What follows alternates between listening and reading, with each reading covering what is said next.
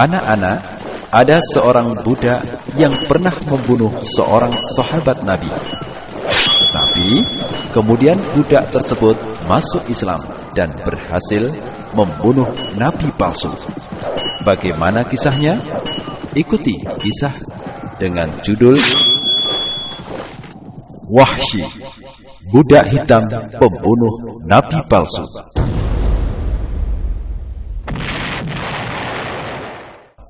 Anak-anakku sekalian, jadilah kalian anak yang pemberani dalam membela kebenaran.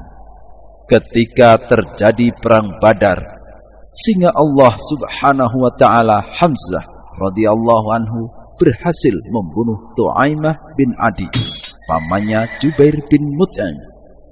Sedangkan Wahsy adalah budak Jubair bin Mut'im.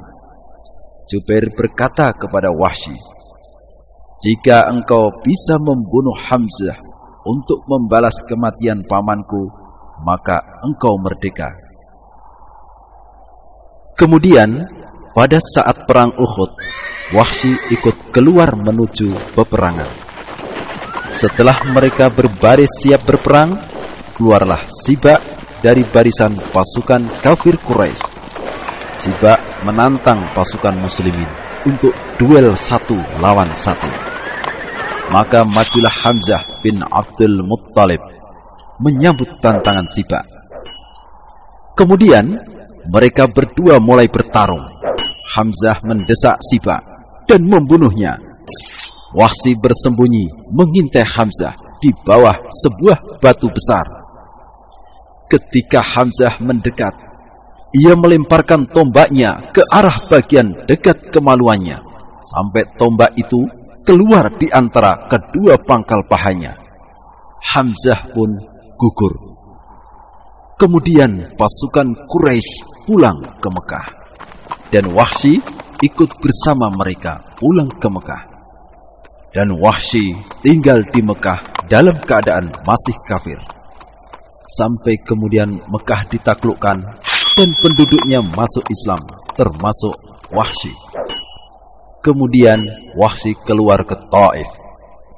Orang-orang Taif mengirim utusan kepada Rasulullah sallallahu alaihi wasallam dan Wahsy ikut bersama rombongan utusan itu mendatangi Rasulullah sallallahu alaihi wasallam. Ketika Rasulullah sallallahu alaihi wasallam melihat Wahsy, beliau berkata, "Apakah engkau Wahsy?" "Ya," jawabku. Beliau bertanya, "Benarkah kamu yang membunuh Hamzah?" Aku menjawab, "Telah terjadi seperti yang engkau dengar." Bisakah engkau tidak menampakkan wajahmu dariku? Rasulullah Sallallahu Alaihi Wasallam tidak mau melihat wajah Wahsy karena sangat sedihnya beliau atas kematian pamannya, yaitu Hamzah. Kemudian Wahsy keluar meninggalkan Rasulullah Sallallahu Alaihi Wasallam. Ketika Rasulullah Sallallahu Alaihi Wasallam meninggal dan muncul Musailamah al-Kadzab, yakni seorang nabi palsu. Wahsi berkata, Aku akan keluar menuju Musailamah. Semoga aku bisa membunuhnya, sehingga aku bisa menebus darah Hamzah. Kemudian Wahsy ikut berperang bersama para sahabat melawan Musailamah al-Kadzab. Setelah berjalan peperangan melawan nabi palsu itu, tiba-tiba Wahsy melihat ada seseorang yang berdiri di celah-celah tembok seperti seekor unta abu-abu dan kepalanya beruban. Ternyata ia adalah Musailamah al-Kadzab. Maka Wahsy melempar tombak ke arah si nabi palsu itu hingga tombak itu menusuk dadanya tembus keluar dari punggungnya. Lalu seorang sahabat dari Ansor melompat ke arahnya dan menebas kepala si nabi palsu dengan pedang.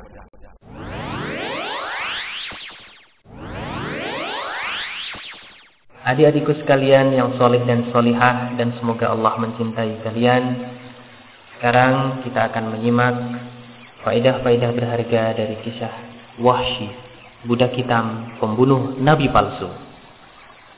Adik-adikku sekalian, faedah pertama yang bisa kita ambil dari kisahnya Wahsy, di situ ada kewajiban untuk bertaubat kepada Allah dengan mengganti kesalahan-kesalahan kita di masa lalu dengan kebaikan-kebaikan. Berikutnya, faedah yang kedua, kita harus membela Rasulullah Shallallahu Alaihi Wasallam dan membela syariat yang dibawa oleh Rasulullah Shallallahu Alaihi Wasallam. Kemudian faedah yang ketiga, Allah Subhanahu Wa Taala pasti akan memenangkan orang-orang yang berperang di jalan Allah dan akan mengalahkan musuh-musuhnya. Berikutnya faedah yang keempat, kita harus yakin bahwa tidak ada lagi nabi setelah Rasulullah Shallallahu Alaihi Wasallam. Jadi kalau ada orang yang mengaku nabi setelah Rasulullah Shallallahu Alaihi Wasallam, maka dia adalah pendusta dan kita tidak boleh mempercayainya. Kemudian faedah yang kelima, Rasulullah Shallallahu Alaihi Wasallam adalah penutup para nabi, khotamul Ambiya. Beliau adalah penutup para nabi dan juga para rasul. Sehingga setelah Rasulullah Shallallahu Alaihi Wasallam tidak ada lagi nabi setelahnya. Jadi kalau ada yang mengaku-ngaku sebagai nabi setelah Rasulullah Shallallahu Alaihi Wasallam wafat, maka dia adalah pendusta dan kita tidak boleh mempercayainya.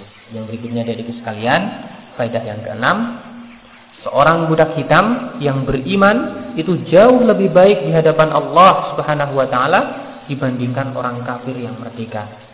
Jadi seorang budak yang hitam akan tetapi dia beriman, maka itu jauh lebih baik daripada orang yang merdeka tetapi dia kafir. Inilah tadi adik-adikku sekalian faidah-faidah berharga yang bisa kita ambil dari kisahnya Wahsy, budak hitam, pembunuh nabi palsu.